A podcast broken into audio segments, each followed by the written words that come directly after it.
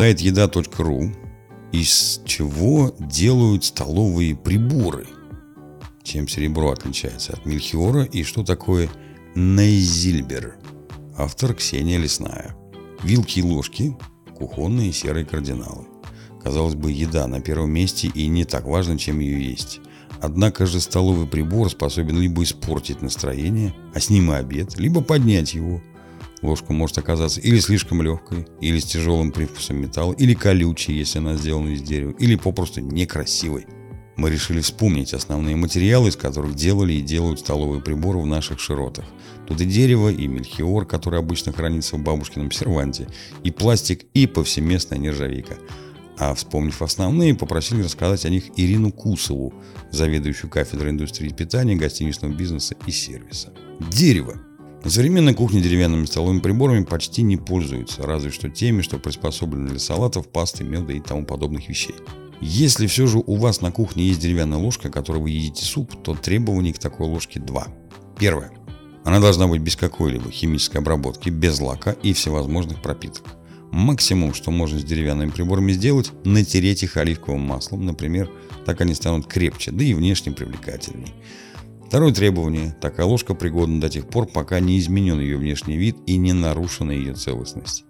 Как только от деревянной ложки откалывается кусок или из нее начинают торчать занозы, то ею следует прекратить пользоваться. Это может травмировать едока, и в трещинах могут скапливаться остатки еды, что приведет к антисанитарии.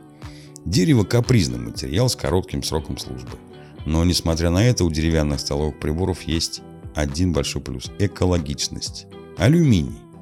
В советские годы столовые приборы из алюминия встречались на каждом углу. Теперь же это большая редкость. Но надо сказать, о них никто, кажется, и не грустит.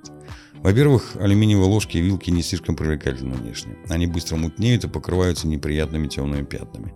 Во-вторых, эти столовые приборы легко гнутся, что также некрасиво. В-третьих, они слишком легкие, и это многим доставляет дискомфорт. Есть такими легкими столовыми приборами не слишком удобно. Ну а в-четвертых, правда, это спорная тема. Ходит немало разговоров про потенциальный вред алюминиевой посуды. Негативное влияние алюминиевых столовых приборов на человека вроде бы отменили. Было много споров на эту тему в медицинском сообществе, но на всякий случай алюминиевые ложки с вилками из детских садов убрали. Хм. Серебро. Благородный красивый металл, из которого столовый прибор делают уже несколько сотен лет. Из плюсов – антисептические свойства серебра. Правда, чтобы они как-то повлияли на здоровье человека, серебром надо пользоваться, очевидно, долго и постоянно. Второй плюс этого металла тут же оборачивается его минусом.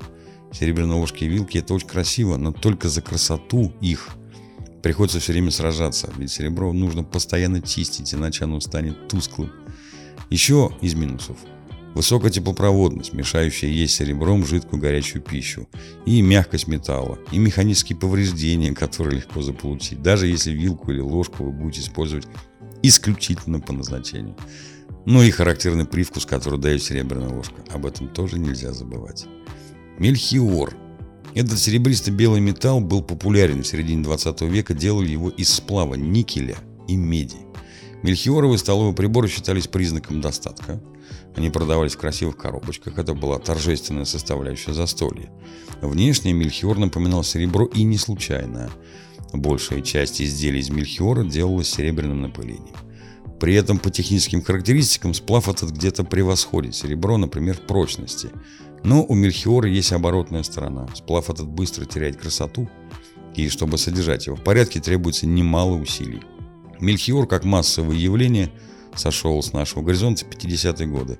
На его смену пришли сплав Нейзильбер, что в переводе «новое серебро». Итак, Нейзильбер. Слово редкое, но сплав распространенный. Медь, цинк и никель. Плюсов много. Во-первых, он похож на серебро. Во-вторых, никакой коррозии повреждений. В-третьих, демократичная цена. Куда меньше, чем у столовых приборов из мельхиора или серебра.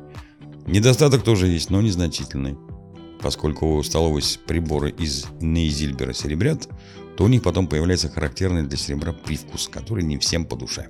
Нержавеющая сталь. Львиная доля столовых приборов делается из нержавейки, состоящей из никеля и хрома. Никель отвечает за внешний вид ложек и вилок, защищая их от встречи с кислотами, а хром придает им прочность. За столовыми приборами из нержавейки практически не надо как-то особенно следить.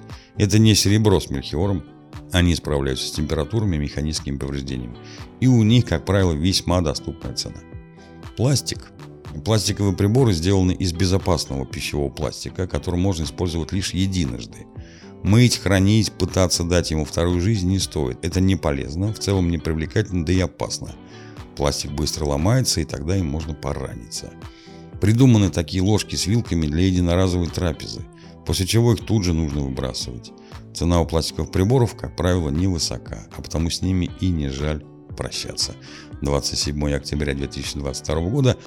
Будьте здоровы и всем вам приятного аппетита!